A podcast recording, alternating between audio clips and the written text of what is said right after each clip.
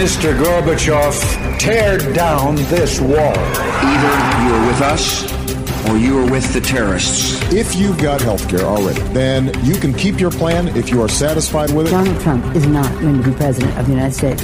Take it to a bank. Together, we will make America great again. We shall never surrender. Never surrender.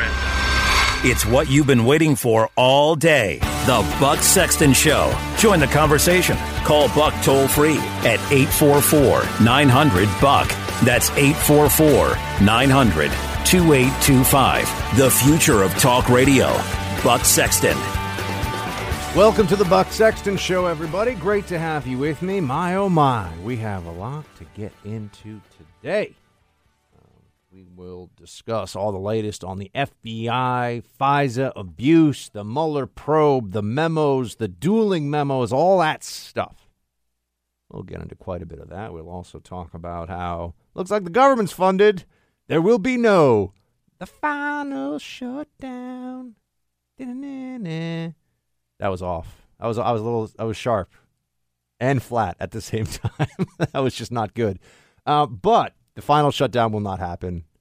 Most most of you have heard, right? The final countdown from when you're at sports stadiums. They always play that at the end.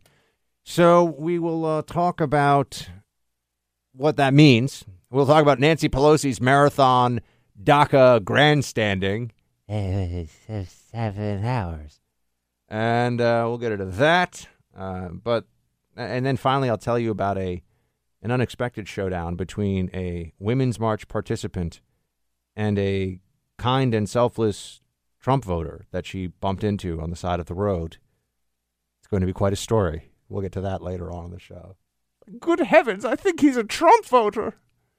Yes, indeed. Uh, so we will get into all of that. I, I need to start, though, with this uh, latest of Latest info, info deep dive on the uh, F B I probe, the Mueller situation, all this stuff, right? I, I still there. There's so many different facets to it that it's hard to find a single way to describe all of it. But here's what we know. Here's what matters. Here's why you're listening to the show, so we can get into this. First of all, this guy Strzok, uh, spelled Strzok, but we say Strzok. He um, was even worse than we thought. More text messages have been released. We now know more about who this guy was and uh, what he thought about Trump. And now here's what uh, here's what we know. This is Senate investigators have released this. It turns out that Strzok is a, oh, who's going to be shocked here, a social justice warrior, that he has self-righteous and deeply ignorant views on politics, um, that he is full of disdain for Republicans, even referred to uh, those in, in, in Loudoun County as hillbillies, I believe, which is interesting because I think Loudoun County is one of the five wealthiest uh, per capita counties in the entire United States. So, yeah, a lot of A lot of banjos played with the toes in Loudoun County there, Strzok. Um, so we, we've seen more of who this guy is. And remember, he helped. This is not just, we're not just picking on some random F B I agent, as you know. He helped craft the language for the Comey exoneration of Hillary Clinton's email crimes, because that's what they were. Uh, he has been involved at keynotes of the Hillary email investigation and the Russia probe. He was, I think, deputy chief of counterintelligence at the F B I. So he's a he's a senior guy. He's not just someone that we're we're not we're not finding the guy in charge of, you know, refilling the the printer ink cartridges and saying, oh, look at his political opinions. Right. This is a guy whose ideas and biases matter. So we find out more about him. We find out that he says there are a lot of dumb white men in the F B I. We, we you know, he says a lot of nasty stuff. Um, he said that he would rather his son. Remember, this is somebody that we are we are told to trust in his professionalism, folks. That he would never try to stack the deck in favor of Hillary, and he would never try to deep six Trump's chances. Right? Just tr- trust in his professionalism. Oh, he's very professional.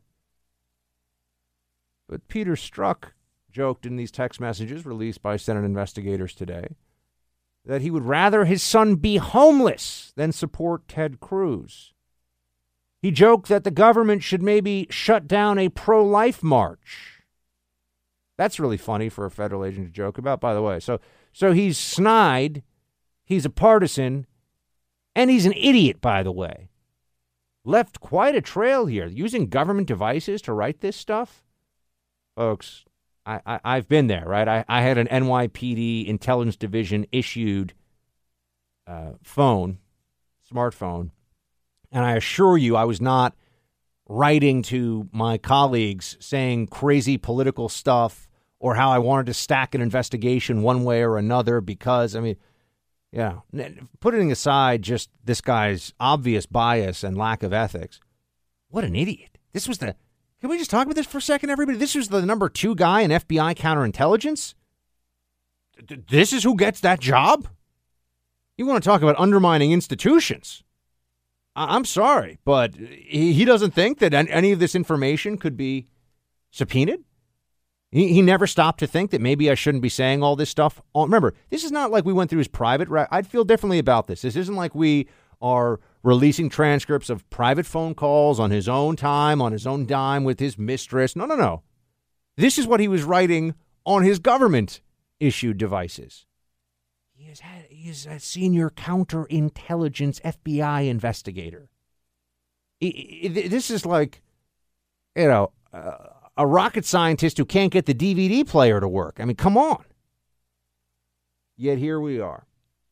Now you're saying, Buck, well, okay, you're telling me more about this. We know this guy's a dirtbag and all that, but let's, you know, why do we really care? Oh, well, we really care because some of the other stuff that was in these text messages.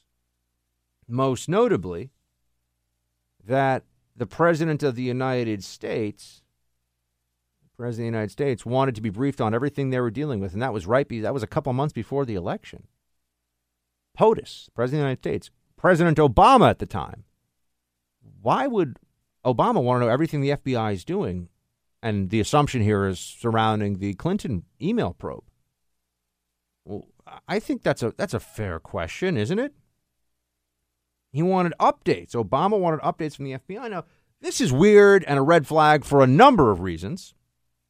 But let me put out there that it is also weird because Obama very explicitly claimed that he would never get involved in anything having to do with an F B I investigation.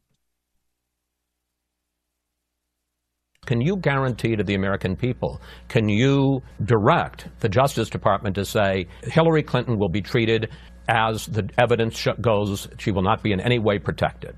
I can guarantee that. And and I can guarantee that not because I give uh, Attorney General Lynch a directive. That is institutionally how we have always operated. I do not talk to the Attorney General about pending investigations. I do not talk to F B I directors about uh, pending investigations. The uh, we have a strict line uh, and always have maintained it, previous so, presidents. Ju- just to button this up. I you, guarantee it. You, I guarantee that there is no political influence in any investigation conducted by the Justice Department or the F B I, not just in this case, but in any case. And she will be Full tre- stop, period. And she will be treated no differently? Guaranteed, full stop. Nobody gets treated differently when it comes to the Justice Department because nobody is above the law. That, isn't he? Even if she ends up as the Democratic nominee. How many times do I have to say it, Chris? Guaranteed. Guaranteed. Now, but see, I've got a little problem here. Why, why, oh, why is a, an F B I agent texting his mistress that Obama wants a full update on this? And it's the same guy who added the extremely careless language into the Comey exoneration letter for Hillary Clinton. I just want to know how that's possible. I need someone to explain that to me. How you could have the President of the United States who says, I guarantee it, I guarantee it, Chris, how many, I guarantee it. How many times do we have to go through this? But yet here we have to look at what we've seen based on these F B I texts, and the president wants an update on everything we're doing, having uh, having to do the Hillary email investigation. That would be, hmm. It's almost like maybe Obama was lying in that interview. And given that the attorney general at the time basically de facto had to recuse herself from the investigation of Hillary Clinton's emails because of her misconduct, everyone, not just because she didn't recuse herself in advance of it. Loretta Lynch had to step back. She never formally recused herself, but she had to step back, or Comey had to step in for her. Oh, isn't that Comey just just showing up right in the nick of time? That had to happen because of Loretta Lynch's misconduct, Barack Obama's attorney general's misconduct by by meeting with Bill Clinton right when Hillary Clinton is not just under investigation, but a decision is going to be announced to the American public. And now we find out that some F B I, not just some F B I agent, an F B I agent who was intimately involved in the Hillary email investigation and the Russia probe, is at, is saying that the, the president wants updates on this. What, what, what are we to make of that, folks? You know, we're going to start putting, uh, we're start pressuring Trump to answer questions under oath, which he should not do, by the way. But if we, I'd like to bring in uh, former President Barack Obama, ask him some questions while we're at it. President Obama, did you? Did you actually ever get briefed on the... Because then we're also going to bring in some F B I folks. Because, you know, we know how this game is played. Let's see how they like it. Did you ever let President Obama know? Did you ever have a discussion with President Obama? Peter Strzok, James Comey, go down the list. McCabe, Sally Yates at D O J. You ever talk to Obama about Hillary's email investigation? If we were to check the uh, visitors' logs, would you be able to account for all the different conversations in front of uh, a Senate... Senate committee or House committee investigating this matter? Would, would you really be able to do that? I, I'm going to guess the answer is probably no. I'm going to go out on a limb here and, and suggest that maybe what we're starting to figure out, or we're starting to be able to prove, is that the fix wasn't in from the D O J, folks. The fix was in from President Obama. Well, w- wouldn't that make a lot more sense now that we... Remember, Obama was going on T V saying that Hillary didn't do anything wrong while the investigation was going on. We want to talk about people saying, oh, obstruction of justice with Trump. Right. They forget that Obama's like, yeah, you know, what she did is overblown. No big deal. No harm, no foul. Obama's the president. This, the actual sitting president of the United States is saying the Democrat contender for the presidency who did violate classified protocols over one hundred times on her, on her server, destroyed evidence, lied about it. I mean, it was a disaster. But with all of that, With all of that, we never hear about Obama's obstruction of justice. I think we deserve some answers, folks. I think we should all be allowed to know. We have a right to know. What was Obama's hand in all of this? Hillary's emails, maybe even the Russia probe. How often was he briefed on the Russia probe? What did he know about the Russia? You know, of, I, look, I understand the game, right? He'll exert executive privilege, and the, but let's start asking some questions here. Because now what we've what we've seen with what's been released today is that we've been talking about this scandal. We've been talking about this massive anti-Trump conspiracy and the deep state and the anti-Trumpers as though the the pinnacle of the conspiracy, the top of the conspiracy, is at the Department of Justice. But I'm pretty sure the Department of Justice is under the purview of the executive branch, which means that the very, very top is the president. And the president who would have been presiding over that D O J for the entire period we're looking at here with regard to Hillary's emails and leading into the change of power with the Trump presidency was former President Barack Obama. The uh, if you like your plan, you can keep your plan, that paragon of truth and virtue. So I'd like a little more information on that one. I'm starting to think that the buck stops with Obama on this one, if you will. Um, that maybe this is much higher up than we had even imagined beforehand. Because if President Obama was getting briefed on these emails, he's lying to the American people about it and having discussions about what's going to happen, that is a big deal. And I have not even gotten into the Grassley memo, uh, the Democrats' ten-pager that's coming out. we've got we got a lot more to talk about, all this stuff here, but we will be uh, right back. Stay there, team.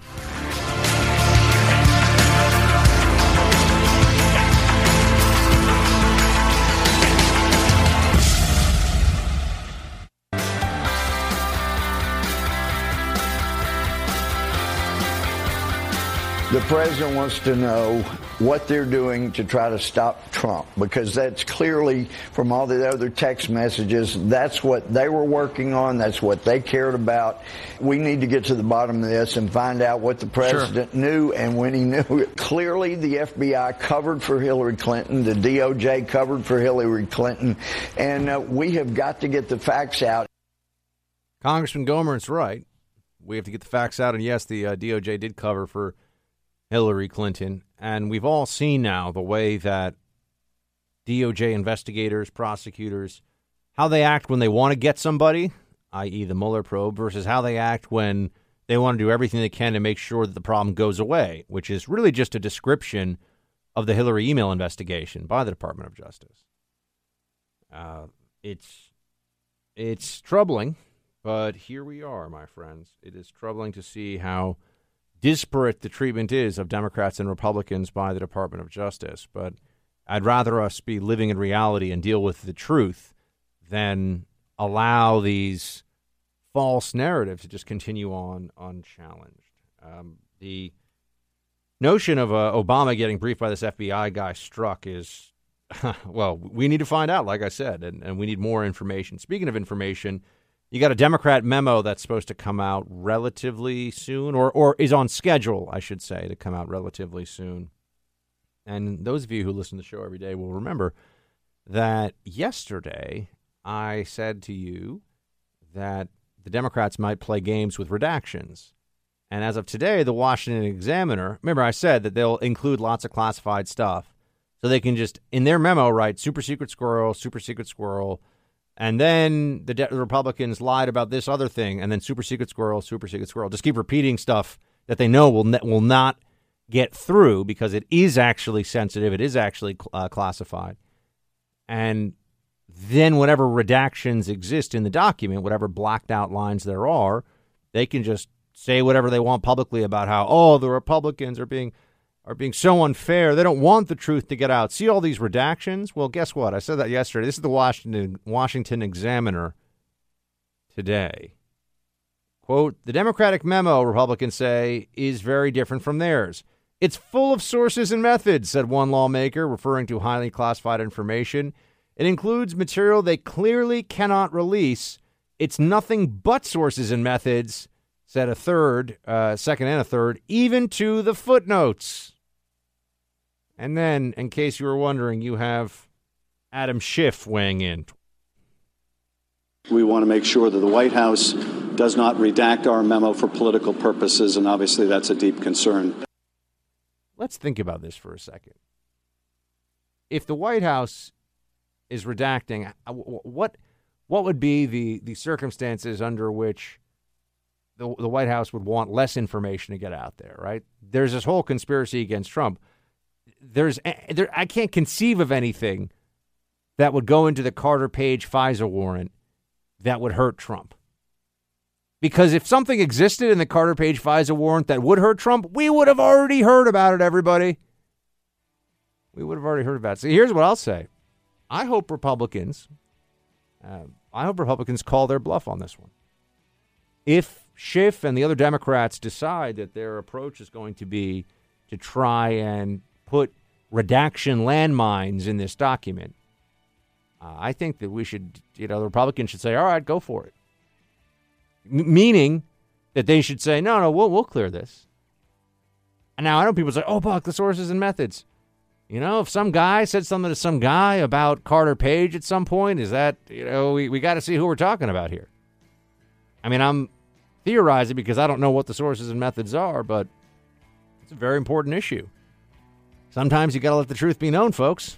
And I think we're there. I think Republicans, if, if Democrats are willing to let it, if they're willing to put it on paper and say, we, this is what we want to release, I say go for it. The more transparency, the better, because I can't see how more information hurts Trump.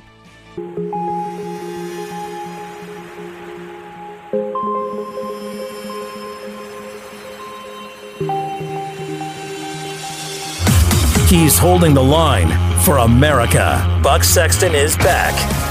This newly declassified criminal referral released by Senators Grassley and Graham shows the F B I relied heavily on the Trump dossier to secure these surveillance warrants, and that Clinton associates were feeding information to the former British spy Christopher Steele as he compiled the dossier.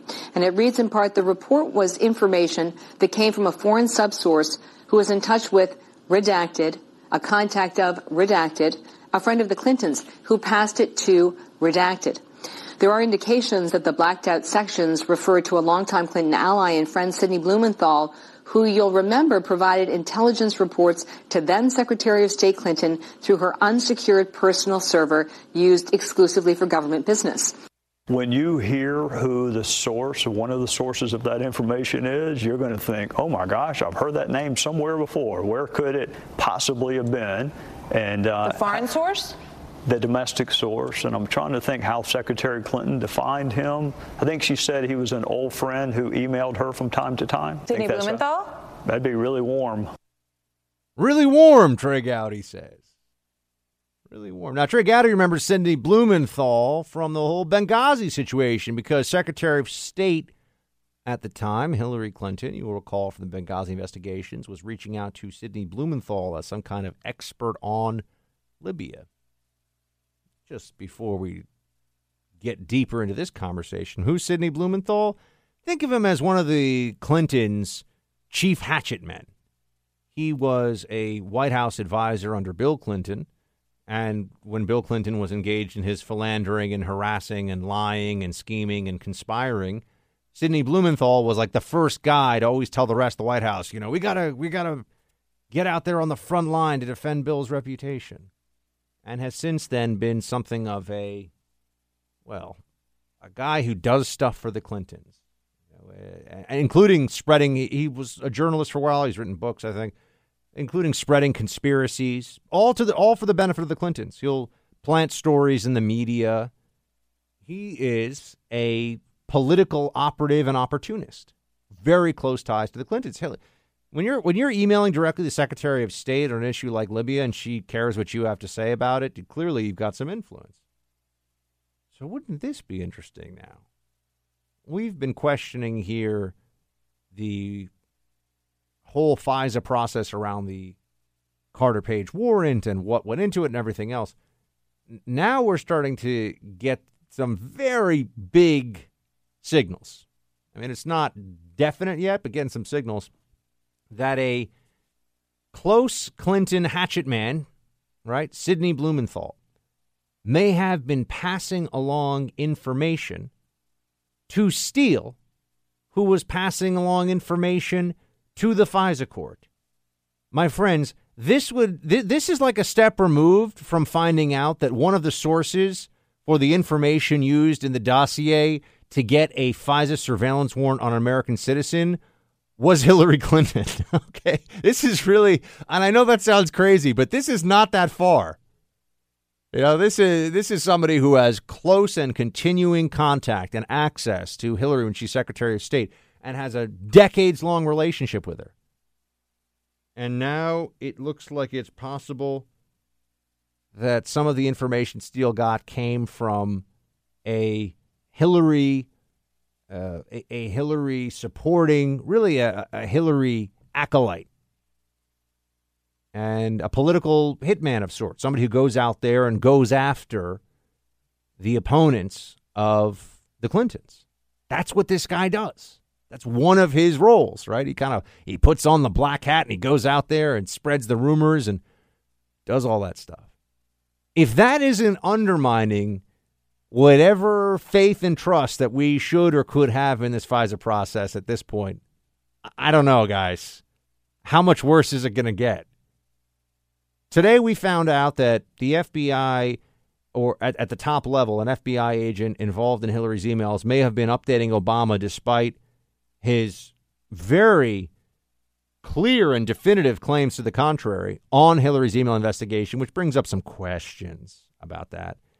And we found out that most likely a close friend of Hillary Clinton's, who was Trump's opponent at the time, everybody, in the presidential race, a close friend of Hillary's may have been one of the ones feeding information into the dossier. I mean, this guy Steele just put together a gossip compendium. And that's what this was. This was just a compilation of gossip. No real verification, no nothing. And I remember reading it when BuzzFeed first published it, I guess in January of twenty seventeen, and thinking, no way. The stuff with the Russian hookers and all that. I was just like, come on, guys. Doesn't even, you know, th- th- that's the part of the movie where you're like, I'm going to walk out. This doesn't make any sense. This is this is garbage, you know. But these are people that supposedly we should trust. That's that were that were worth the F B I trusting. Now, I'm stuck, and I wonder what you think about this. I'm stuck going back and forth on on a fo- on the following issue that affects everything we're talking about here. On the one hand, I think that there was a clear effort to be uh, to abuse power at the at the Department of Justice against Trump and in Hillary's favor, stretching back through all the all the things we talk about, the Russia collusion probe and Hillary's emails. I think that there was a clear. But then I also feel like, was there a Trump derangement syndrome that had already spread among these individuals such that they did they did they really believe this stuff? Or was it a convenient pretext to go after Trump? You see what I'm saying? Did they actually think that there was a a plot afoot because they're so psychotically anti-Trump? Or were they conjuring the plot entirely, knowing it was completely bogus just because it was a way of trying to take Trump down? I, I go back and forth on this, because when you look at the uh, the evidence, and, and it's also hard to, to assess all this new evidence and information when so many of these different actors that we're seeing, particularly like Strzok at the F B I and others, assume that this would never come out. So we've got to take that into account as well, right? They they were taking actions that they figured would never come to the light of day, which means that, you know, that that's when I start to lean toward, you know what? They knew that this was nonsense, but they figured that, hey, we can get away with it, right? We can. This, this gives us an excuse to surveil some of Trump's people and to start leaking stories about this to the media. Because there's another thing you have to remember. Obama was told about the Russia interference in the election. We knew that, right? And and the Obama administration chose not to make it a bigger deal. Maybe this was offered up to Obama on a silver platter, so to speak, by the F B I, by the D O J. And had he chosen to, he could have made the Russia collusion narrative a much bigger pre-election story. But he might have figured out, you know what, this is this could backfire. And I think, by the way, it would have. You know, because there were some news reports were already coming out about this. There were some efforts in the media to get that story going. But Obama was not, and you had all these officials too, right? Brennan, former C I A director, and others saying, hold on, you know, we should have been more aggressive about Russia collusion. We should have come out sooner on this story. Well, why didn't they? When we think that one through together, folks, I think it's much more likely that they had they had come up with, essentially, they didn't take action on the conspiracy that they had concocted before the election. What I mean by that is, why do they have, you know, the the, the leaks about uh, Trump and Russia and their surveillance and all the things that we started to hear? Maybe it was all being presented by some of these pro-Hillary deep staters to Obama, uh, to Loretta Lynch, you know, to Comey, to McCabe, et cetera, and or or I'm sorry, by them to Obama, uh, and they just decided it's too risky to try to run with this. I, I see that as a real possibility here, because they have they have told us that they chose at the highest level not to make Russia a bigger issue in advance of, that Russian meddling was not going to be made a bigger issue in advance of the election. Why? Why do you think that is? Given all that they, given their psychotic fixation on it now, I'm starting to think that maybe they put all this together and that they had, that this was all in place to be the ultimate October surprise. And there's other, when we look at some of the way the news stories went, you can see it.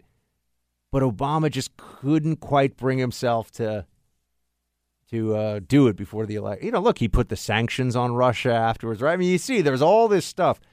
I, I feel like they they didn't, they built this machine and then they did not fully let it loose, the Russia collusion narrative right before the election, because it would have looked a little too convenient, a little too much like a construct.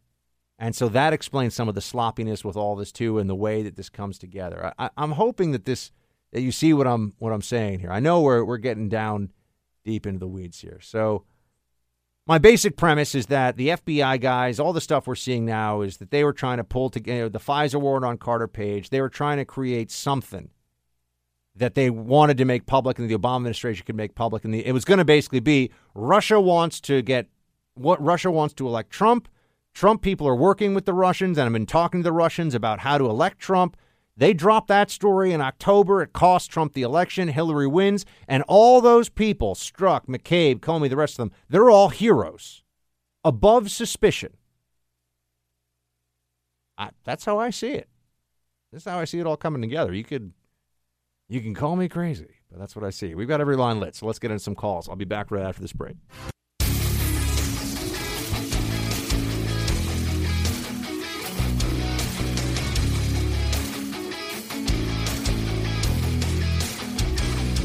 All right, let's get into a team. We got lines lit. Let's do it. Uh, we have Brian in Worcester, Massachusetts on line. Hey, Brian. Hey, Buck. You know, I was thinking, if uh, the Democrats Uh, packed this memo full of sources and methods uh, in order to force redactions by the G O P and cause a whole bunch of, you know, confusion and make people wonder why they, if they're hiding anything. Why not just give the Democrats complete control over what they can redact? Because I don't think they're going to expose their own sources and methods, and it completely takes away from uh, from the G O P. You know, as far as you, you know, know, I think Brian that they have to. I think that the Republicans in committee would have to vote in favor of release. So I don't think there's a way that the, you know what I'm saying? Like it's it's based on the vote. So I don't think that the the Republicans have to vote yay or nay. They're not, otherwise it doesn't go anywhere. So I don't think that would work. But now we're getting pretty down into the processes. And I look, I've never been in Congress, so I don't know exactly how it goes. I thought that they had uh, already uh, voted on releasing it, or was that just the Intelligence Council? Yeah, no, that that's the the House Intelligence Committee voted on release. But now it goes to it goes through the exact same process the Republican memo did. So now it goes to uh, there's a, like a period of a few days or I forget five days. The White House is looking at it. Uh, the F B I intelligence community can also weigh in on it. And then I think it goes back to the House after that. And then there's a final sort of a final release. I think that's how it goes. But again, there's there's games that are being played with the process, and and I. would like to see just more information coming out. So I don't think, I, I don't know. Let, let me look into that, Brian. Maybe your plan would work. I have a feeling, though, that the Republicans wouldn't be in a position where they can just wash their hands of it, right? But then again, you get to the whole thing about, well, why have any redactions at all? Why not just, if everyone agrees that you can't say certain stuff, what's the point of leaving it in with the blacked out lines? Although I, I didn't even talk about the Grassley referral about Christopher Steele. That was released today. And there's a lot of blacked out stuff in that, a lot of redactions, which raise some questions for me. So we're working in some some gray areas of, of, of blacked out information, Brian. But I do appreciate you calling in. Shields high. Thanks for thanks for holding. Let's get uh, Gretchen in Long Beach, Mississippi. Hey, Gretchen. Hey, how are you? I'm good. Thank you for your call. Good, good, good. Yeah.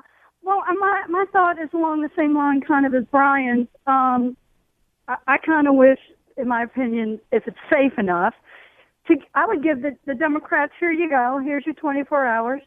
Um, this is your paper, your document. You you want to, I'm going to release it in twenty-four hours because that's what you want. You've requested it. Mister Schiff has made it quite clear. Here you go back, make your, whatever you want to do with it, put it in their court. And if it does have to go back to Congress, which it probably has to go to committee, the vote will go down party lines like it did before. Protect the people that need to be protected. I mean, they already know who that is. But let it out. It's already got to come out. And and then it's their it's their it's it's their thing. They own it. And my other question was, since they wrote this document and they want to reveal these sources and methods and stuff, isn't that revealing? Since they wrote it, they own it. Do they not also also own perhaps the release of classified information if they do not redact it themselves, which would be illegal? I'm wondering how that, you know, I know we're kind of getting into the wonk world of, you know, down in the weeds, but I'm wondering then if, if they've written it, it's their document, then should they also own any of the repercussions legally? Well, but if they go through the process, then the information is effectively declassified, right? So so nothing that can come out of this process would be legally actionable as classified information, because if Congress okay. approves the release, it is eff- it is it is declassified, right? So it doesn't yeah. ma- yeah, it doesn't maintain its classified status after the Congress does this.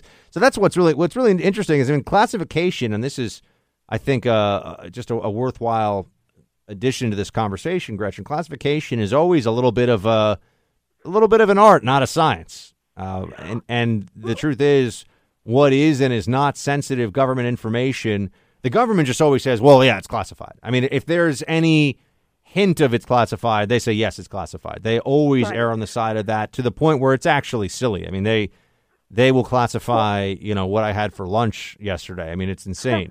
But the, uh, you know, the other side of this is that you have to always have a balancing of our right to know and Congress's obligations for oversight to the executive branch's ability to conduct some of its some of what it does in, in secret, particularly on right. counterintelligence investigations, any intelligence related matter, and, and all the rest of it. So it's a very complicated. Go ahead, Gretchen. Okay. Well, I don't know a whole. You know, I have a I have a son who's deployed, so we can't talk about. Uh, we can talk about the weather, you know, but there's a lot that we don't talk about. Like, I have his dog. Your dog is doing great, you know, and superficial really kind of things. And I don't ask. And, uh, I mean, as military parents and wives and stuff, we all know these things. You know, we, yeah. we, so we all kind of know. So Hil- Hillary apparently just, doesn't know, by the way, but you know. Well, apparently not. But, you know, you have to think about even the smallest little thing um, can make a big difference. You just, you never really know. So, you know, we kind of understand, and maybe some of the parents or wives go maybe a little overboard and being whatever. It's kind of awkward. It's a little hard, but it's just part of the deal. So I don't understand, uh, you know, well, the, the Hillary emails and all that kind of stuff. It's it's just, um, I think it shows an arrogance of power. Oh, absolutely. Absolutely. And, no, I mean, and, um, and also a lack of accountability and, and a, a, a double standard in the justice system. Gretchen, tell your... Tell your son that uh, we here in the Freedom Hut send him our regards and our thanks for his service, all right? Thank you very much for calling in. Team, we are going to roll into uh, this break, top of the hour coming up. Second hour of the Buck Sexton Show is upon us. Uh, we have a lot to discuss here, including the Pelosi, was it seven or eight hours that she was up there uh, yammering on? We'll get into that and more. Stay with me.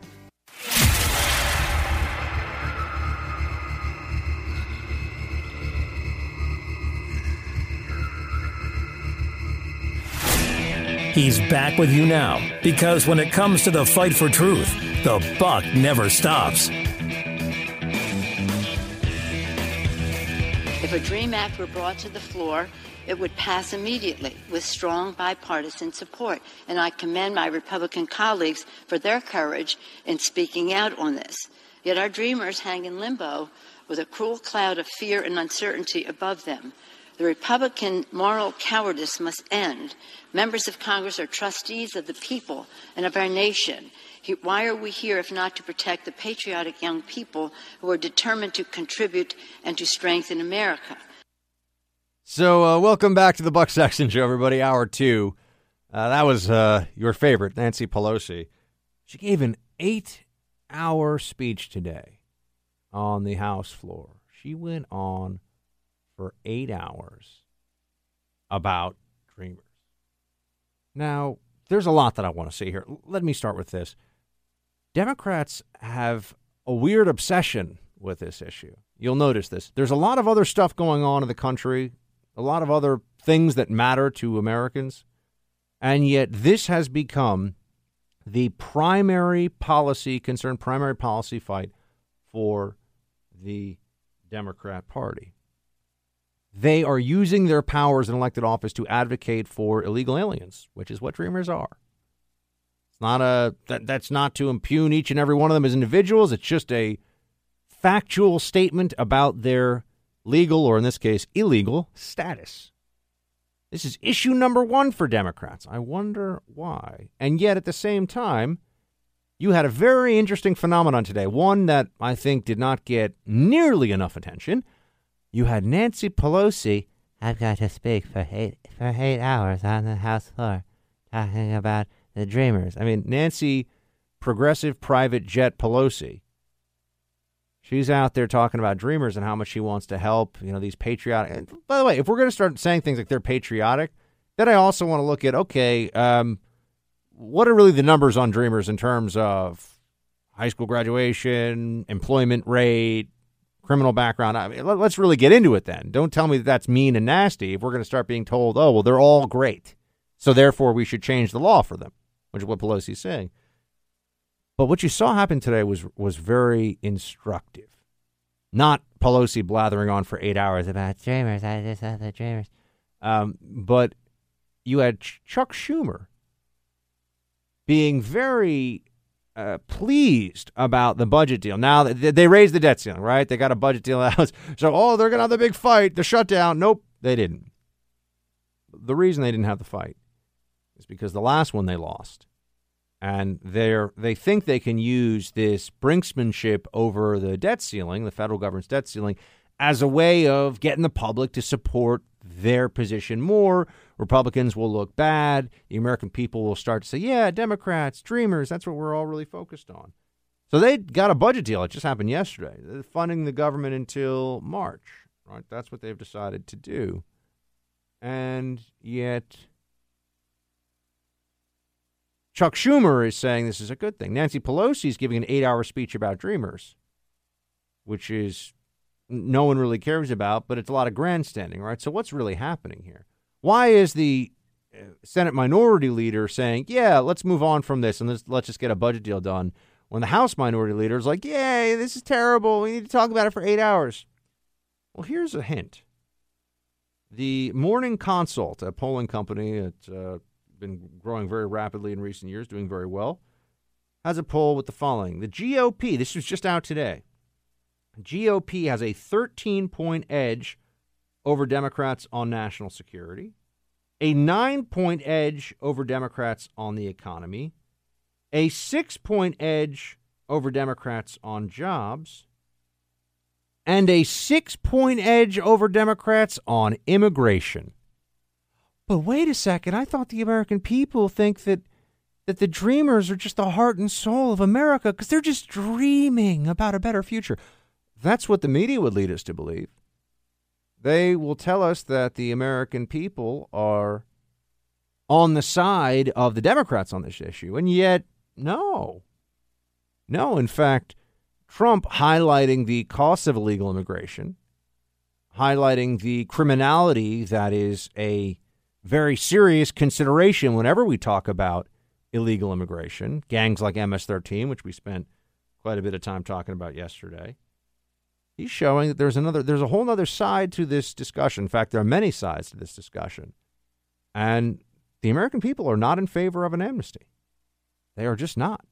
Pelosi can tell us all day that the House will vote for it and this is the right thing to do and everything else, but the American people do not want an amnesty. And the Democrats do not want a deal. That's why Chuck Schumer's happy to move along. See, Pelosi, she knows that she can get away with saying whatever she wants on Dreamers and she can just grandstand on it. That's what she's doing. Eight hours of grandstanding today.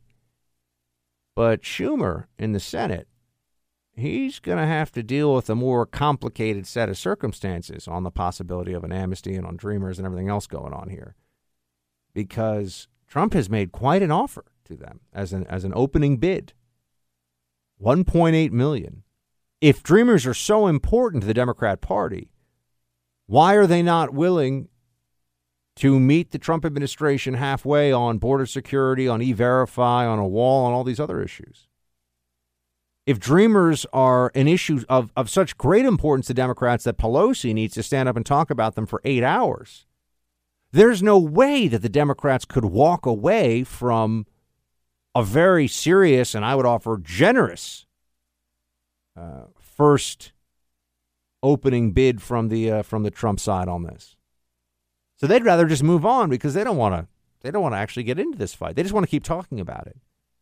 They want to keep talking about it in the hopes that they can use this as an issue in the midterms and that at some point they'll just be able to uh, fundraise off this and or th- they will be able to fundraise off this and just continue on pretending that they have the moral, not just the moral high ground, which they will never stop pretending, but also the American people are with them on this. They just frankly are not. But there's another component here, one that is not getting nearly enough attention. And this one is a bit of a bummer, everyone. Right, Pelosi rambling on for eight hours semi-coherently uh, in a way that is just meant to draw attention to her and how great she is. Who cares?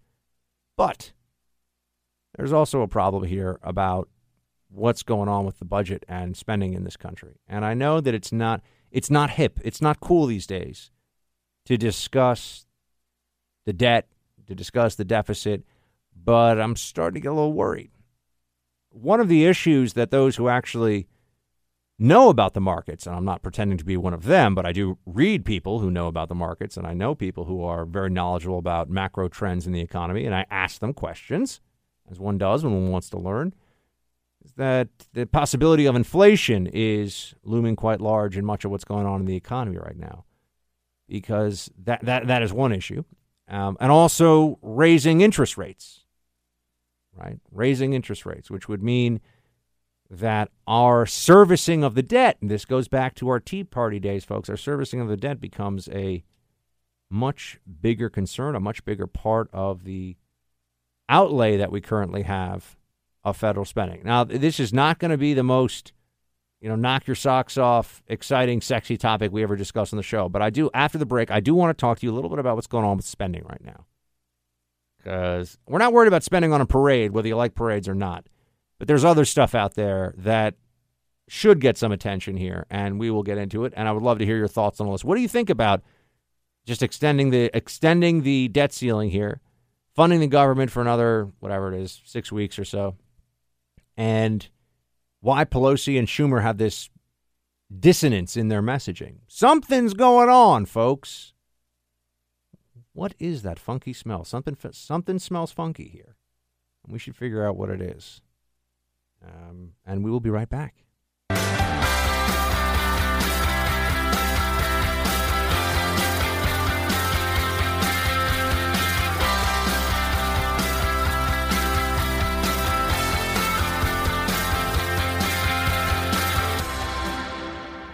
If you believe that we are all God's creation, as I do, as people of faith do, and I do believe faith is a gift that everyone doesn't have, so you may not have that same perspective.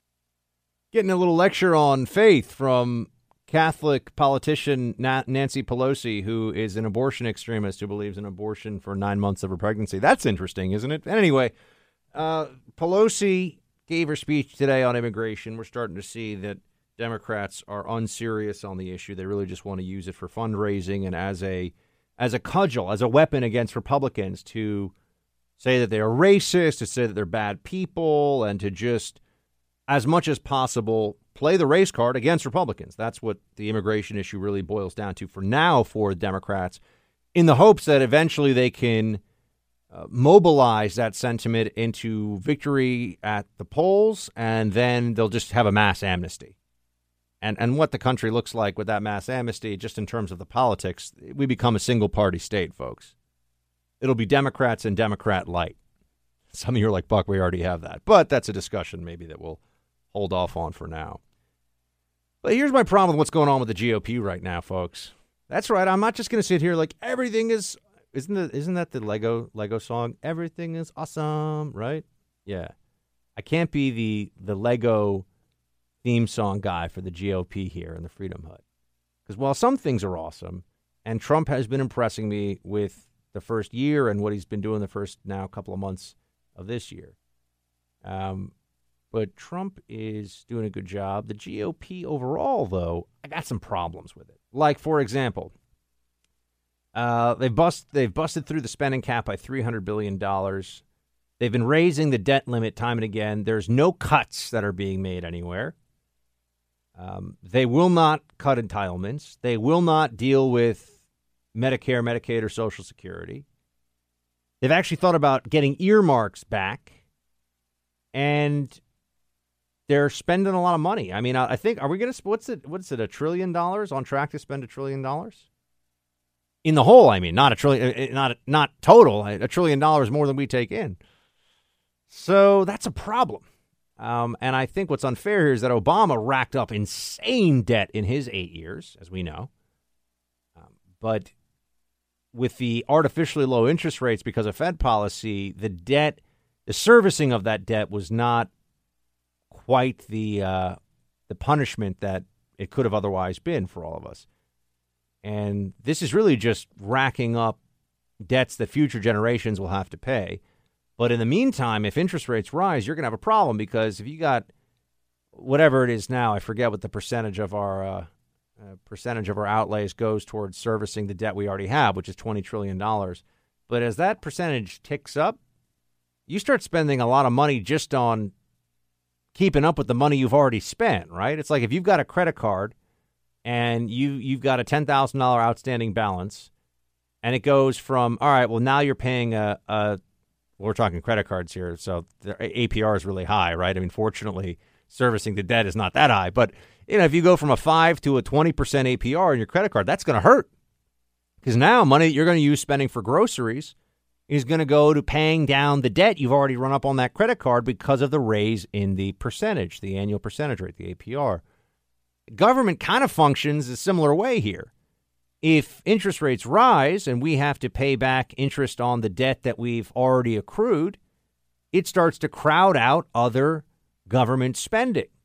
And now we start to feel it. And by the way, government spending, I think it was Milton Friedman, right? Government spending is just just another form of taxation, folks.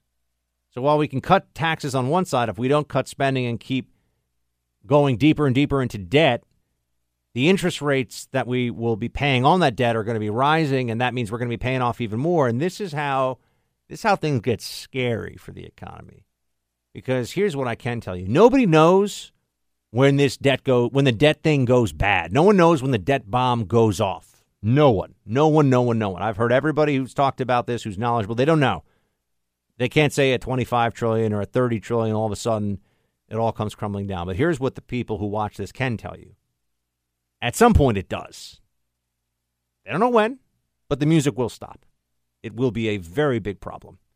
And how that looks for the future of this country is something that nobody can really answer. Nobody really knows. So I, I think we have to start being realistic about what the G O P is doing here. Look, if if the decision is we're just going to party and do what we can and hope that future generations figure it out somehow, well, that's one way to go.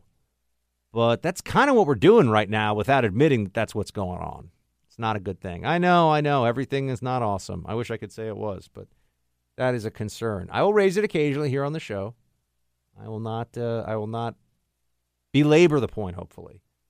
Right, Carl in Winston-Salem, North Carolina? Hey, Buck. Hey, what's up, buddy? Hey, now, I got a solution for all the all the, the woes that we're talking about. It's, it's called a fair tax. You you get to keep all the money you make, all your income tax, and all the people that live here get to pay um, a, a consumption tax, which means like a quarter for every dollar you spend goes to the government. And it's been figured out that that'll pay all the government bills, and it, it'll take care of all the DACA problems, all the immigration problems. Let more people here, we'll have more more people consuming and paying our national debt off. It's it, it's that simple. There's no reason to play politics with my income tax money, and and that's all Nancy Pelosi wants to do. You can tell her to shut up, but you know if I'm not if I don't have a dime in the dime in there, if I'm not paying any income tax, I don't care how many people's here. I mean, I get to keep my whole paycheck. That's mine. That's what makes me happy. Yeah, look, I, I would love a fair tax. I mean, I think taxes are still way too high. It's hard to celebrate that much when you just had a little bit of a cut in what is already, I think, an unfair and confiscatory taxation system. But to keep in mind that the entitlement state that we currently have, and this is, look, the, the expenditures of the federal government really just come down to Medicare, Medicaid, and Social Security. That's where the money is. And Social Security is a very popular program. People want to keep it. That's manageable. Social Security is manageable. It's Medicare and Medicaid that are uh, the beasts that can eat up the entirety of, not entirety, but eat up way too much of government outlays and, and government spending. And it's just not popular to tell people that someone's not going to pay for most of their health care when they're old.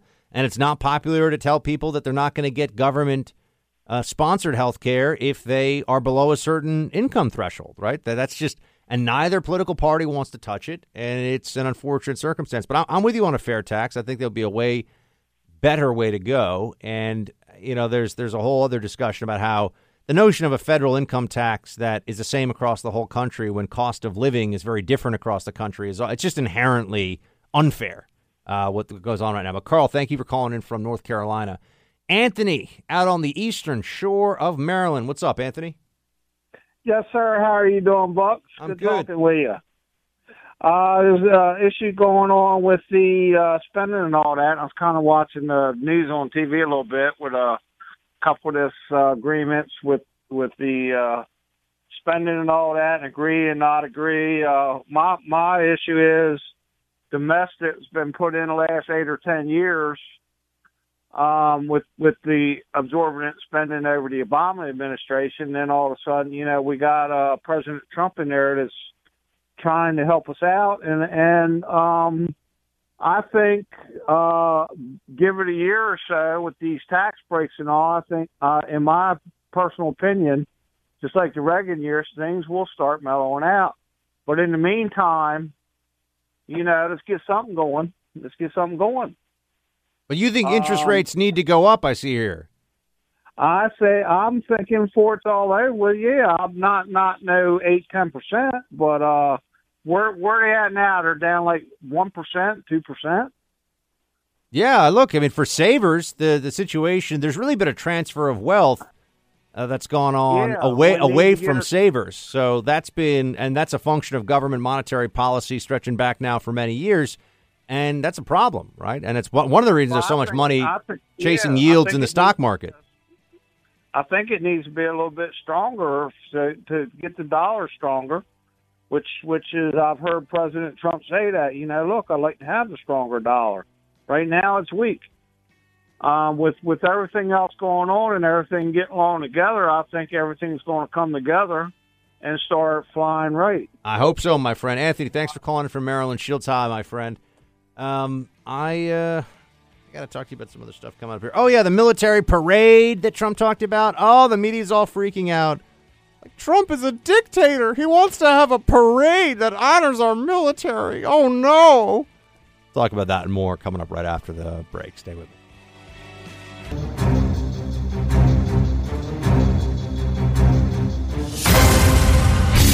Other shows just talk at you.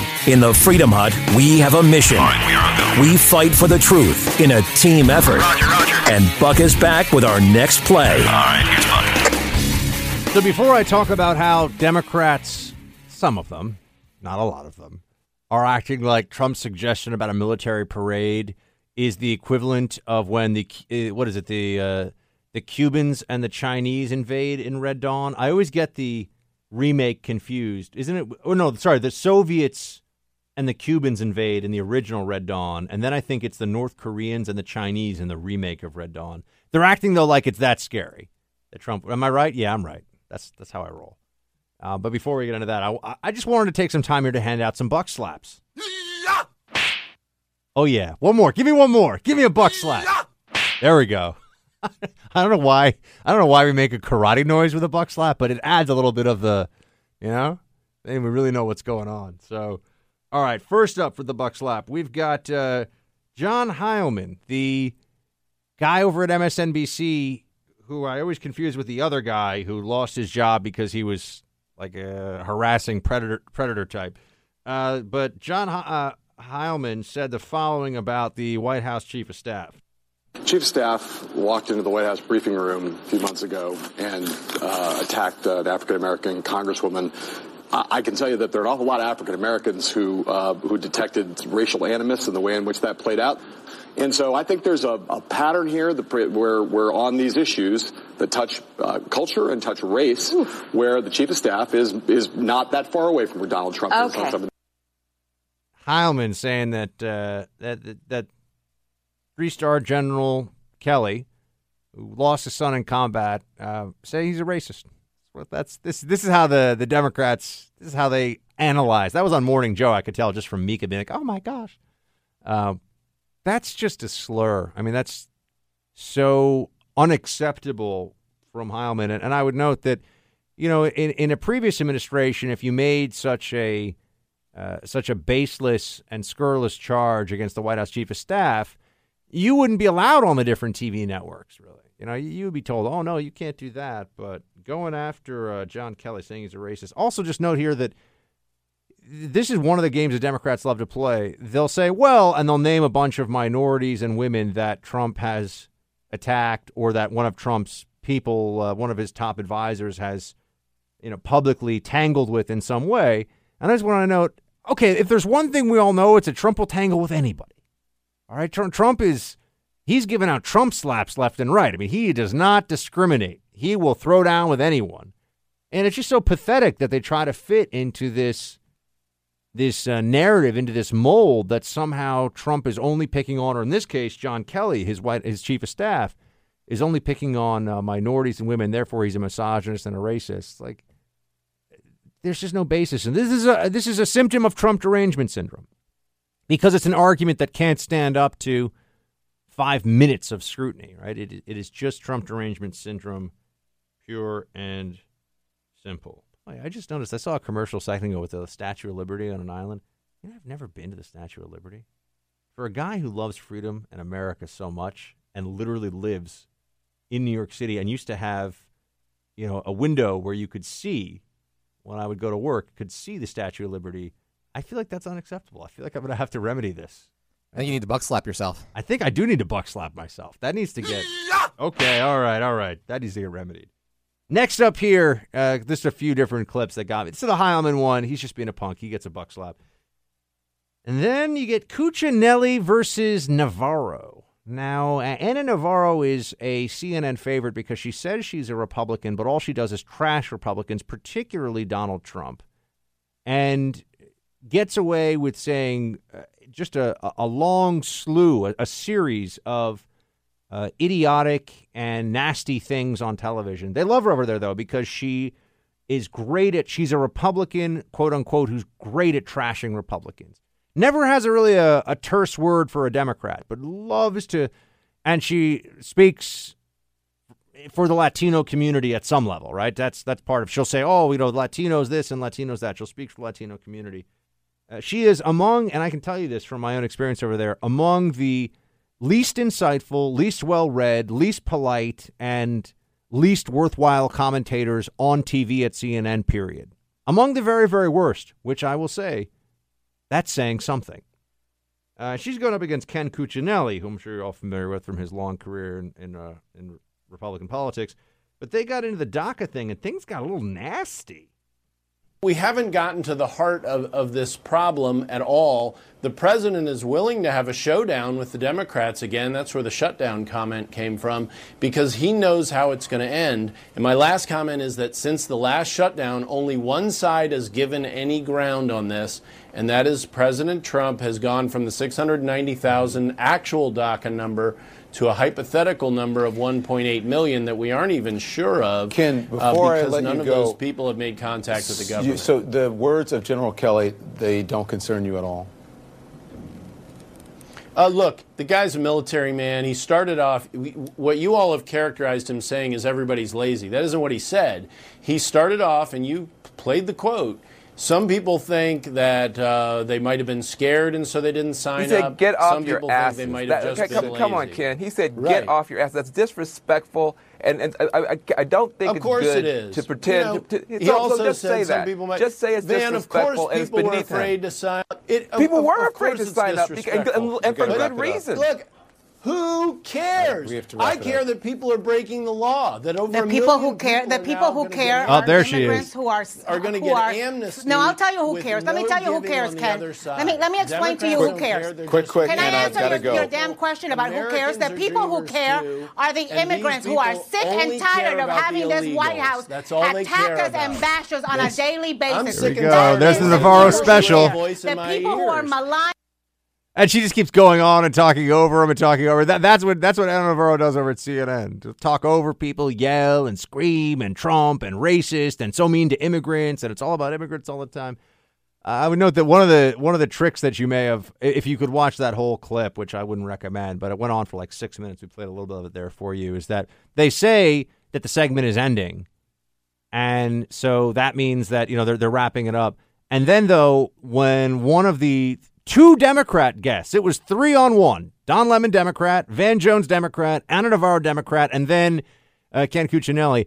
When they're saying, all right, we'll give you the last word, we'll go, then they stop and they let Navarro just go on this this tirade about, you know, how Trump and racism and immigrants and blah, blah, blah, blah, blah, and just, just the usual blather, the usual verbal vomit that comes out of her on C N N. And they extend the segment magically. It just gets longer all of a sudden. Oh, no, let her go. Let her go. Okay, she's uh, she's slamming him. She's smearing him. She's def- she's d- destroying uh, his argument. She's attacking the president. She, well, she's just really attacking Cuccinelli, too. Uh, and, and then it's time to go to commercial break. C N N. This is C N N. Uh, they all deserve buck slaps uh, over there these days. But we'll be back with more. Stay with me.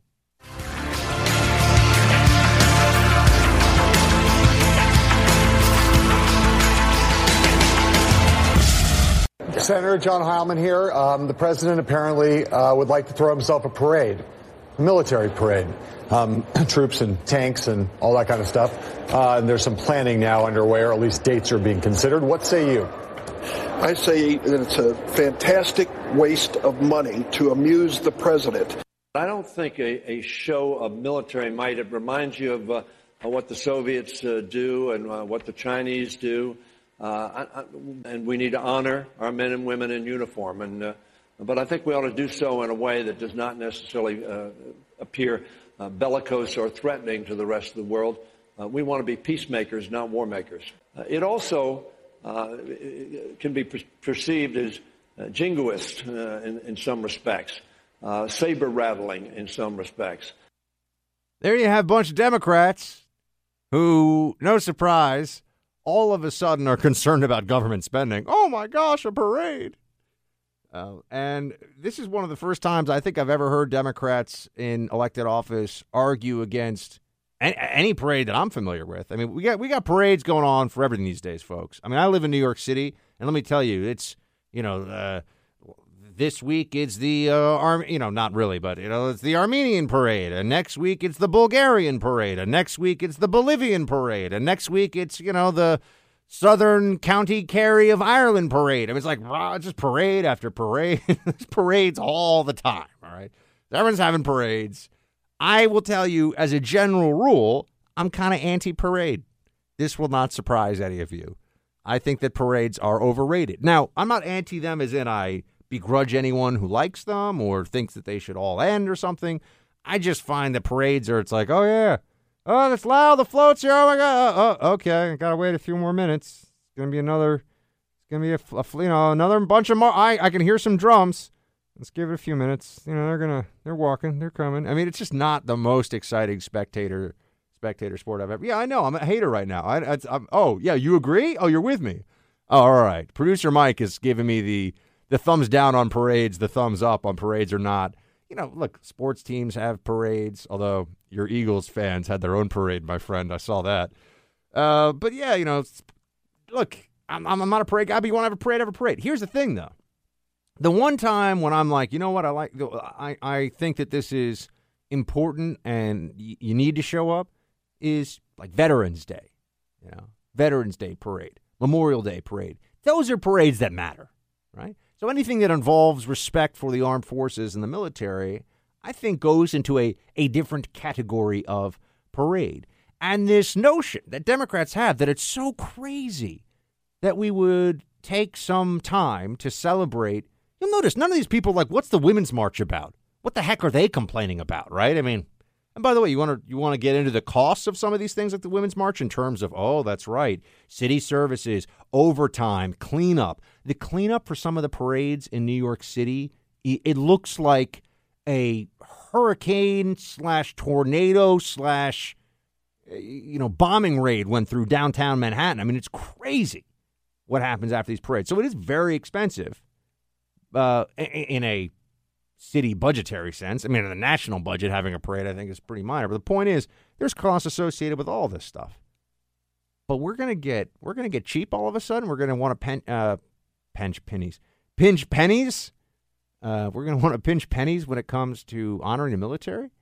Well, let's just take a little step back here for a second. Uh, and, and, and we're going to start saying it's jingoistic. You know, we're not North Korea, uh, Dick Durbin. We're not saying that, yeah, hey, look at these big missiles. We're going to fire them at you. I mean, that's not the point. It's just for us to celebrate our own military. And, and I would note we've got a few million active duty and recently uh, recently separated from the service veterans who you know, fought wars in Iraq, Afghanistan, deployed all over the world. They defeated the Taliban. They defeated Saddam Hussein, ousted him from power, defeated the al-Qaeda in Iraq insurgency, handed Iraq back over to the Iraqis. And I mean, I'm just going off the top of my head, by the way. I'm not trying to forget or leave out anything. But has they've done a tremendous amount of good work for the world, and we all owe them, as the American people, a debt of gratitude that we'll never be able to pay. And so if we have a parade, why, why is that? This reminds me of when Democrats right after nine eleven were kind of like, meh, I don't know about flags, you know, all the flag waving. Maybe everyone was like, oh, I'm sorry, what's that? You got a problem with the American flag now, elected officials and media pundits? Because that's weird. Now, all of a sudden, because Trump is for a military parade, they're against it. So maybe I should give them the benefit of the doubt and assume here that what's really at work is just their Trump derangement syndrome and that they don't have a problem with a parade for the military as a concept. They're just pretending to. Because they hate Trump so much. I just hate Trump. They just get so upset about all of this. But I, I recall, you know, after World War Two, for example, some really timeless and inspiring photos of our uh, our boys coming back from overseas, so to speak, our men and women in uniform coming back to the States, ticker tape parade, the whole thing. What's what's wrong with that? I would need some of these Democrats to explain, oh, yeah, they're worried about the budget. Right. Sure. That's what it's about. I mean, that's the biggest uh, crock of nonsense. But they're opposed to the uh, optics of this. They think that the perception of a parade would somehow, what, antagonize North Korea? Do we care about antagonizing North Korea? I think we, I think a little more antagonism against North Korea is probably a good thing. But that's, you know, the assumption. And, and by the way, anyone who says that we should, uh, that we are not, or, or, or we are uh, overestimating the furor and opposition to this, doesn't pay attention to what's going on in the world around them. You've got a guy named Arne Menconi, who is a former, uh, a, a former U S Senate candidate. I have a feeling he probably got a grand total of, uh, you know, five votes. But he says, we quote, we already have thirteen people who have signed up to lay down in front of the tanks if Trump brings out a military parade. This is not a military authoritarian state. We uh, will you join us? Hashtag Trump parade. These people think that this is like Tiananmen Square. You know, that they're standing up to Trump the dictator. It's like, no, this would be U S military. You know, it would be a parade where we're celebrating the military. And thank you very much. This should be a big thank you for your service day, right? So what's what's the issue? Isn't it so interesting? Democrats, you know, I know they all say things like, oh, we support the troops. You know, that's bipartisan. Eh, a lot of Democrats, they got some questions about the troops, to be honest with you. A lot of Democrats in places they don't talk about at parties, they uh, they wonder, you know, why didn't they have the, uh, I'm talking about Democrat elected politicians now, uh, but they wonder, you know, they didn't have the, the fortitude to do it. And look, I know there are other Democrats who are in Congress who served honorably and are great and all that, too. But if you're looking for disdain for the military in political circles, even if it might be slightly uh, closeted disdain, but if you're looking for it, it's always among Democrats. You, you never find Republicans that are like, yeah, military, I'm kind of iffy on it. There are some Democrats that are like, man, I'm a little iffy on the whole U S military thing. It's, uh, it's just the way it is. I mean, it's the way that their ideology lines up on a whole bunch of things. Um, not, not the least of which is that we are the cause of problems in the world, right? That's a classic leftist Democrat talking point, that we cause, that our military causes problems all over the world. And you, you, the, the Noam Chomsky view, if you will, on the military, that's a Democrat issue. That's not a Republican one. So I, like, I, I don't like parades, but I'd be down for a parade for our military, and I think that Trump's onto, onto something here. If nothing else, once again, he manages to expose that Democrats just always seem to have a little bit of a, well, Trump derangement syndrome clouds their judgment on everything, but also when it comes to the military, it's like, hmm, why aren't you guys uh, on board for this a little bit sooner? A little strange, isn't it? I want to tell you about a Trump voter and a March for Women person that they had quite they had quite a little uh, little sit down. I'm going to tell not sit down, but a, uh, an interaction. This is going to come up. You, you've got to hear this. It is illuminating about the way that coastal blue Democrat voters view Trump, Trumpism, and people who vote for either of those things. Um, I, I think we're going to have some fun with it. So uh, what happens when a, when somebody from the Women's March is having car trouble and is in the middle of nowhere, in the middle of the wilds of Virginia, confronted with that always, uh, always terrifying situation of a Trump voter who comes to her aid on the side of the highway? Oh, we will discuss that and uh, much more, my friends, coming up in the next hour. Stay with me. Welcome back to hour three of the Buck Sexton Show, everybody. Thank you so much for being here with me. So there was a column that came out recently, and I feel like it was such an excellent, excellent exploration of the Trump derangement syndrome. It's almost like a, a clinical study in Trump derangement syndrome. And the piece was uh, in the Tampa Bay Times. So there you have it. And it was just published a couple of days ago or a day or two ago. And the title was, I detest Trump, but a redneck, fix, a redneck fixed my Prius with zip ties. Now, for us to really, uh, written by a, a woman named Ruth Mayer. Um, so I wanted to share with you some of what's in this piece, because if you want an understanding for what Trump derangement syndrome does to people, I think this article is a really excellent exploration of it. Uh, this is the... You know, this is the progressive latte drinker coming face to face with an American, with just like an everyday American. It's terrifying. Some of you are like, I know, Buck, those latte drinkers are really scary. So here you go. I went to the, this, these are her words. I'm reading to you from her piece. I went to the Women's March in Washington, D C, and I arrived home feeling heartbroken. It was the last way I expected to feel. I had spent the morning sitting on the steps of the Lincoln Memorial with my sixteen-year-old daughter, whose silent tears on election night in twenty sixteen had marked the beginning of this national nightmare for me. She had insisted we drive from Charlotte to D C this year so that we could, quote, protest in front of the president's house. We heard all of the inspiring speakers. We relished the creativity of the posters and slogans, but I guess not the hats because they got rid of those. Being among so many like-minded people was comforting. I heard one woman say, I love being here today. It makes me feel less alone. I wanted to be with people who shared my anger because I have been so angry about Donald Trump this past year. I have been angry at my country for electing this man, angry at my neighbors who support him, angry at the wealthy who sacrificed our country and its goodness for tax breaks, angry at the coal miners who believed his promises. All right, end quote. I got I gotta take I gotta take a step back from this for a second here. I'm gonna go out on a limb and say this woman's angry. I'm I'm just gonna put that out. I, I I'm I'm sensing some anger from her. I think it's maybe clouding her judgment a little bit. I also think she may have internalized national politics a little too much. You know, it's it's really not all about you. It's okay. You don't have to cry at night. I also would note that, okay, her daughter's sixteen, so at least she can have some idea of what's going on.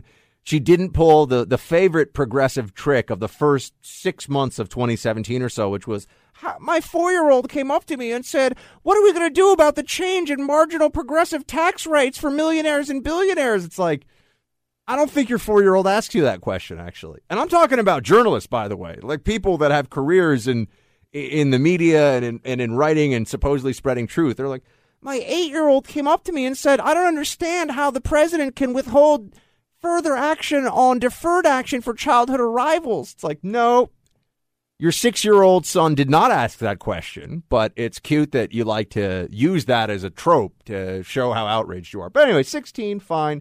sixteen, you're allowed to be upset about politics. Crying about politics at sixteen strikes me as a little bit uh, a little bit too much. But then again, some sixteen-year-old girls cry when the mall closes too early, or sixteen-year-old guys cry when they lose a video game, right? So, okay, so people cry. Fine, fair enough, whatever.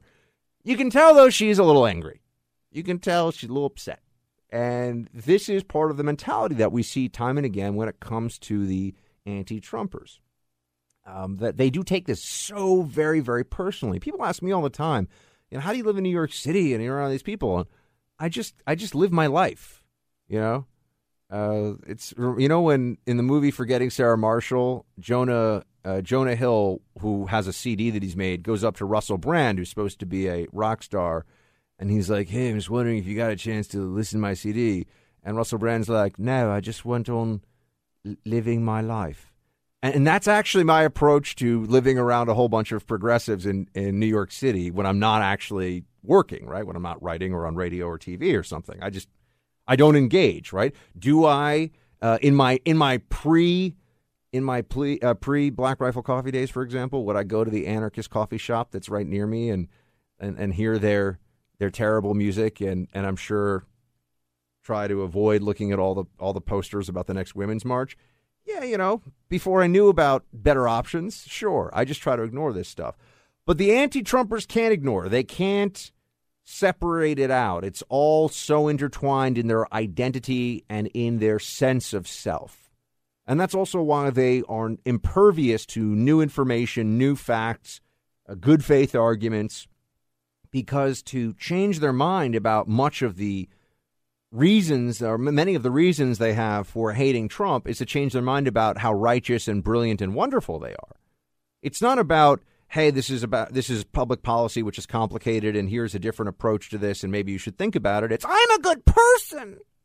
I voted for Hillary. You guys are so mean. You voted for Trump. So she went to the Women's March. Fine. What are they marching about? Not really clear to me, although not for unborn babies, but that's another discussion for another time. Uh, the, anyway, she went back. My fury, I, I, we got to keep going here. So, and she's mad at coal miners, I would note. I'm guessing of whom she has met zero. But she's mad at coal miners for believing Trump. She's mad at everybody. I mean, you could really say this is the quintessential. Remember how Pajama Boy was like the ultimate Obama voter? This woman in this article comes across as the quintessential Hillary voter. She's just so angry that Hillary didn't shatter that glass ceiling. I will read to you some more of her piece here. My fury has been bottomless. I drink my co- I drink my morning coffee from a cup that says, I hate to wake up when Donald Trump is president. I swear I'm not making this up, guys. The constancy of my outrage has been exhausting, yet I have not found a way to quell it. Nearly each day has brought a new reason to stoke the fire. But a day with my daughter, communing with the angry and the aggrieved, seemed a good way to try. Oh, man. I, I'm, she actually drinks coffee out of a cup every day that says, I hate waking up with Donald Trump as president. First of all, where did she, where did she even get that? I'm assuming she went online for, like, I hate Trump merch and found this. But, you know, talk about a self-reinforcing message. Like, you know, tone it down a little bit. Maybe get, like, a, you know, a, a little image of a puppy or something for your coffee mug, you know, maybe just take a step back, lady. Anyway, so then she goes on to, and this is what, this is what we're going to get into in a second. Then she goes on to tell about the rest of her day. And the unexpected happened. After protesting and exuding and really reveling in, wallowing in her hatred and fury against Trump and all the Trump voters and all the Oh, they're just those in the like like Peter uh, like Peter Strzok from the F B I. You know, those those hillbillies, right? And, oh, she's so disgusted by them. But then fate intervenes. And the woman who's writing about how she's just so angry she can't find enough outlets for her anti-Trump anger. By the way, it doesn't work in politics from what I understand. Like this is, uh, she comes across an actual Trump voter. she, and she has no choice. She has no choice but to, to stand there, and she doesn't want to make any sudden movements. She doesn't want to give the Trump voter an excuse to charge, you know. You don't want to make too much eye contact either with the Trump voter, because the Trump voter might... might take that as a as a signal for you vying for dominance, you know, but you don't want to run away from the Trump voter, because then the Trump voter may think you're prey. So this pro-Hillary, anti-Trump voter had to face her greatest fear. She had to actually have a conversation with the Trump voter. I will tell you about it right after this break. Welcome back. When I last left you, we had a Prius driving, Women's March attending, angry Hillary voter who is not just never, ever Trump. She is, I hate Trump so much. And she was squaring off against that most dangerous, that most dangerous of opponents, an everyday Trump voter. Terrifying, I know. Let me read to you from her account. She survived it. So we can all be thankful for that. The Trump voter and her did not, this did not end with, with tragedy. Here is what happened. Quote, before I could do anything but park my gray Prius, of course it's a gray Prius, a man rushed over. I heard you coming down that road, he said. Before I could say much, he started surveying the situation. You see, she had car trouble. Oh, she had car trouble. She thought she had blown out a tire, and she had to pull off at the nearest exit. There was a popping sound followed by a screeching. And she was worried she might be driving on metal. Very dangerous. So she stuck there. And in this moment of need, in this terrifying ordeal, who comes along but somebody that she clearly identifies as a Trump voter? So he says, I heard you coming down that road. And she said that he didn't so much offer to help as get right to work. Quote, it turned out that I hadn't blown a tire. A huge piece of plastic under the front bumper had come loose, causing the screeching as it scraped along the road. After determining that he couldn't cut the plastic off, he ran over to his car to grab some zip ties so he could secure the piece back in place. He did all of this so quickly that I didn't have time to grab the prominent resist, of course, sticker on the side of my Prius, which suddenly felt need- needlessly alienating. You don't say. As this man lay on the ground under my car with his miracle zip ties, I asked if he thought they would hold for four more hours of driving. Just ask any redneck like me what you can do with zip ties. Well, zip ties and duct tape. You can solve almost any problem. You'll get home safe. Turned to his teenage son standing nearby. You can say that again, his son agreed. The whole interaction lasted ten minutes tops. Catherine and I, that's the name of her daughter, made it home safely. She survived. She survived the Trump voter. He didn't he didn't uh, take her hostage. He didn't kidnap her. He just was really nice and fixed her car right away. And yeah, she was ninety minutes south of D C. That's way outside of Beltway territory, folks. That's like the wilderness. I mean, you're practically in Mordor when you go ninety minutes south of D C, because that's actually real Virginia. It's not the northern Virginia part that has now been taken into D C and the Metroplex, right? ninety minutes is like, I mean, you're going to hit Charlottesville before long. It's Virginia, Virginia. And sure enough, she uh, she was approached by a, a Trump voter in her gray Prius, because, of course, that's what she drives.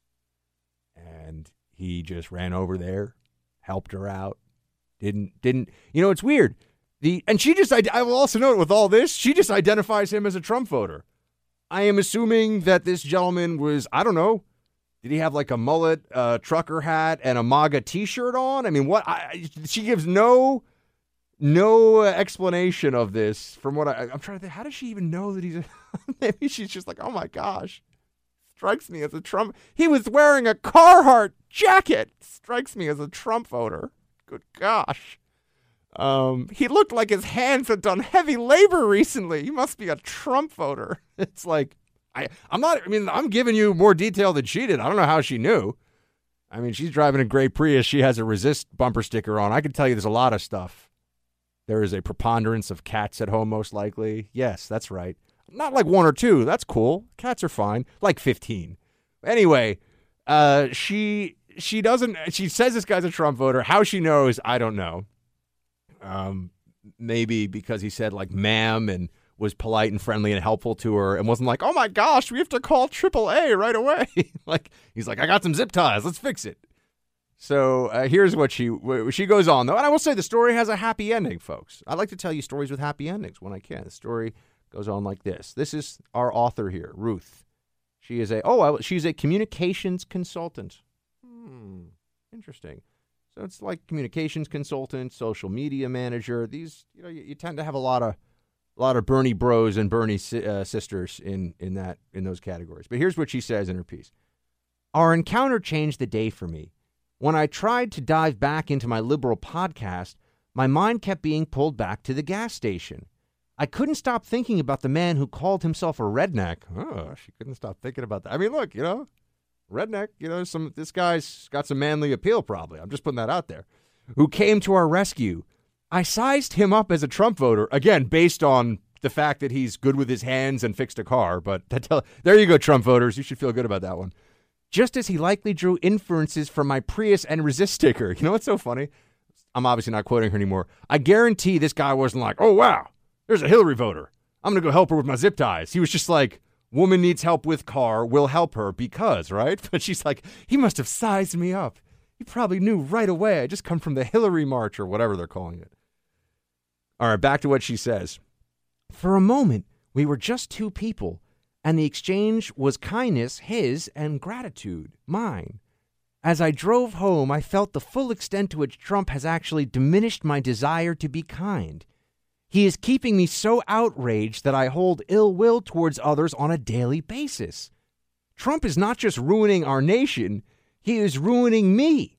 By the end of the drive, I felt heartbroken. All right. So and quote there for a second. Let's, you see, when I said it's a happy ending, I mean, it's like there's a silver lining. I'm not sure we could say it's a totally happy ending because here's what's going on. This woman has the self-awareness to realize that, one, she's super judgy. If Miss Molly was here, she'd be like, oh, that's very judgy to say that this guy's a Trump voter with no, I mean, it's not like he had a, I don't, I didn't hear anything about a Trump bumper sticker on his car or something.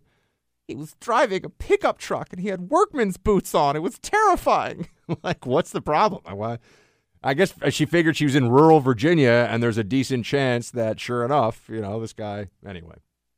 Uh, but instead of taking, the lesson she should take from this is maybe I need to rethink how much I internalize politics and how much I have been fed this steady diet of, of real hatred for Trump, as though he's the Antichrist, he's he's basic, he's like basically Hitler. I mean, all that stuff. Instead of thinking again about all of that, she's actually like, you know what? I feel bad that I'm mean and and nasty to some people. At least in my in my head, that's my first inclination because of Trump. Therefore, you'll see where I'm going here. Her meanness is not a function of the progressive brainwashing that she's had from the media and everything else. Her meanness is Trump's fault. And and I kind of wish I could sit down with Miss Miss Mayer or Meyer, Mayer, however you say it. I wish I could sit down with Ruth. Can I call you Ruth? No, you may not, sir. Uh, and just say to her, you know, maybe a better approach to this would be to just treat everybody like you would want to be treated, which is what they tell us all starting in around kindergarten, I think.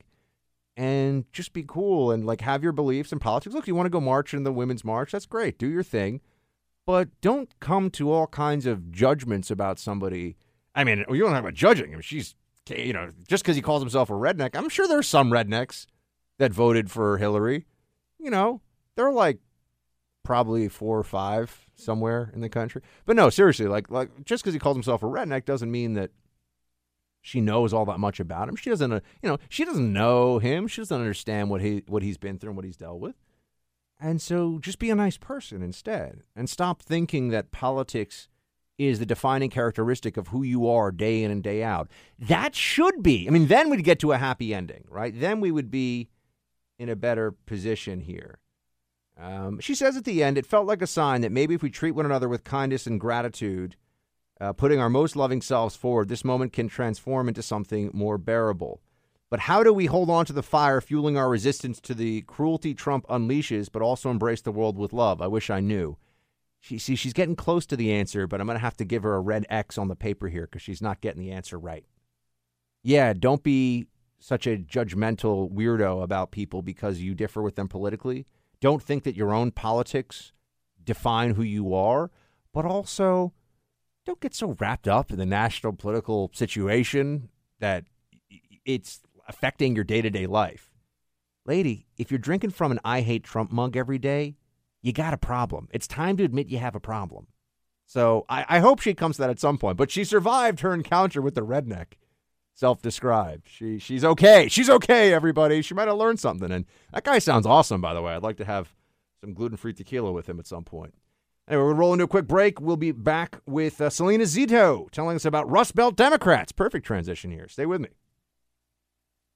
Well, you know, there's a lot of political stories going on right now, and some of them aren't getting nearly enough attention because of all the Russia memo collusion Mueller nonsense. But we've got a national political reporter with us now to bring us up to speed on the mess in Pennsylvania. Our friend Selena Zito is with us now. She's written in the Washington Washington Examiner on this, and she wants to tell us about what's going on. Selena, great to have you back. Always great to be on the show. Thank you so much. So tell me what's going on in, in Pennsylvania with, and there's redistricting and the Democrats are having a big rough time. What's happening? So we got a couple things going on in Pennsylvania. Let's start with the with the uh, congressional map. Uh, two or yeah, two no, about ten days ago, as the state Supreme Court uh, ruled that the current congressional map, as drawn, was illegal. Unconstitution, un, unconstitutional under the state, and that had to be thrown out, redrawn by the state legislature, which is majority Republican, and then signed by the Democratic governor and put in place in ten days, which is crazy, right?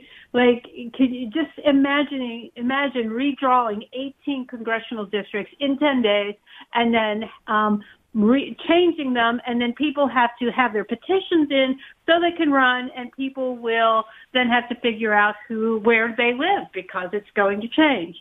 So the Republicans balked at it, and they took it back to the state Supreme Court and asked them to put a stay on their own ruling, which, of course, they were never going to do.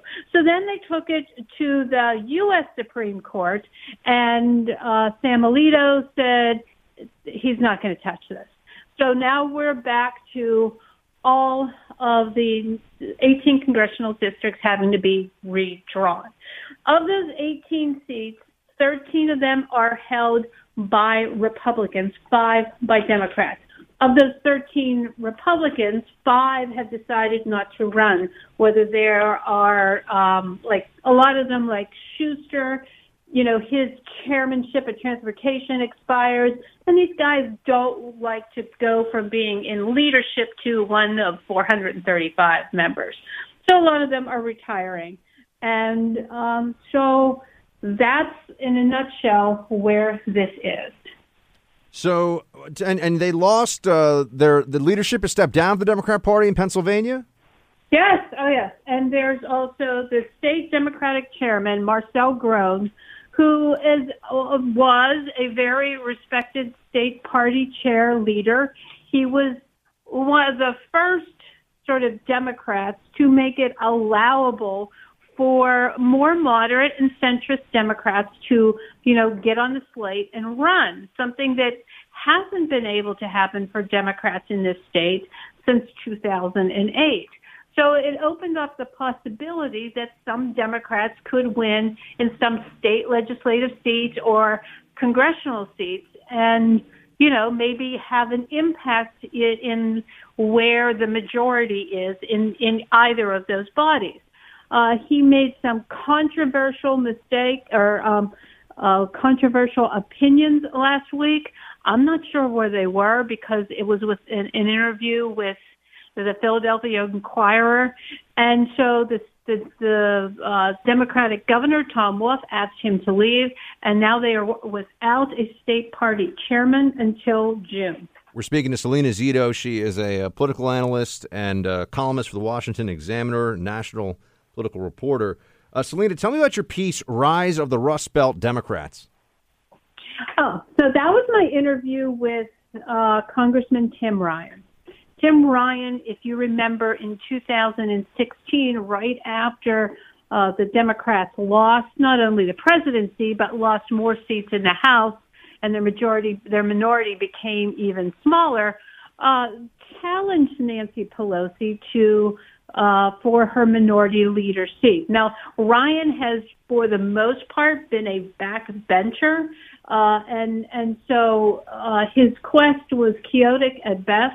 He didn't win, but he did give her a run for the money. And what he did do was give a more forceful voice for moderate Democrats that has been allowed, again, since about two thousand eight, two thousand nine.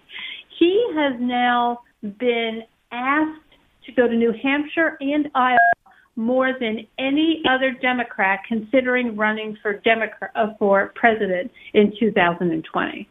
So it's interesting to see a more moderate uh, politician getting a voice in in a sort of upper echelon of the Democratic grassroots activism than you have seen uh, since about, since, oh my goodness, since the time Al Gore ran in two thousand.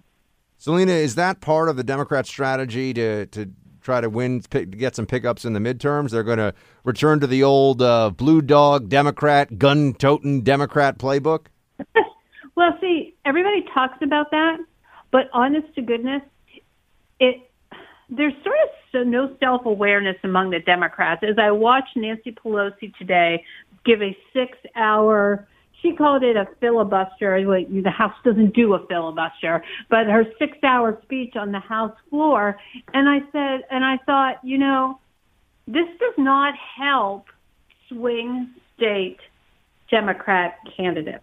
Yeah, even if they wanted to return to that old playbook, it seems to me like being a gun-toting, Bible-loving Southern Democrat or, you know, whatever, Rust Belt Democrat, uh, that to me is, is tough to do when you're also advocating for illegal alien rights all the time and transgender bathroom issues. So I think that they're going to have a tough, I think the National Democrat Party is going to have a tough sell with that. But we'll see what happens. Selena, where should people well, go for, where's your website? Oh. We got to go in a second.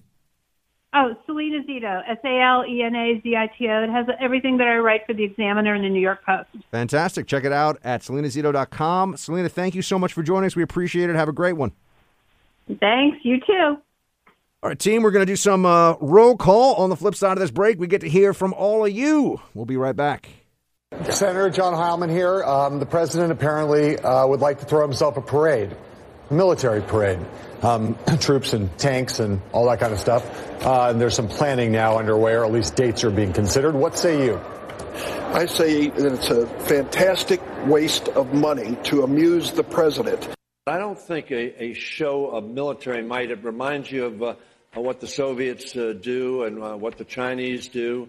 Uh, I, I, and we need to honor our men and women in uniform. And uh, But I think we ought to do so in a way that does not necessarily uh, appear uh, bellicose or threatening to the rest of the world.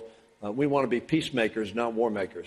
Uh, it also uh, can be per- perceived as uh, jingoist uh, in, in some respects, uh, saber rattling in some respects.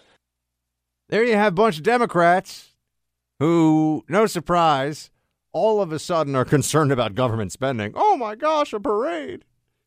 Uh, and this is one of the first times I think I've ever heard Democrats in elected office argue against any, any parade that I'm familiar with. I mean, we got we got parades going on for everything these days, folks. I mean, I live in New York City, and let me tell you, it's, you know, uh, this week it's the, uh, Ar- you know, not really, but, you know, it's the Armenian parade. And next week it's the Bulgarian parade. And next week it's the Bolivian parade. And next week it's, you know, the Southern County Kerry of Ireland parade. I mean, it's like, rah, just parade after parade. There's parades all the time, all right?